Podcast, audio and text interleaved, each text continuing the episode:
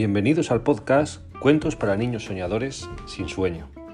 En él os contaré todos los cuentos que aparecen en el libro que tanto ha triunfado en Amazon y os daré pequeños tips de cómo preparar el entorno, cómo preparar a los niños antes de leer los cuentos y así que hacer que tengan sueños más reparadores, más profundos, en definitiva, que sueñen felices.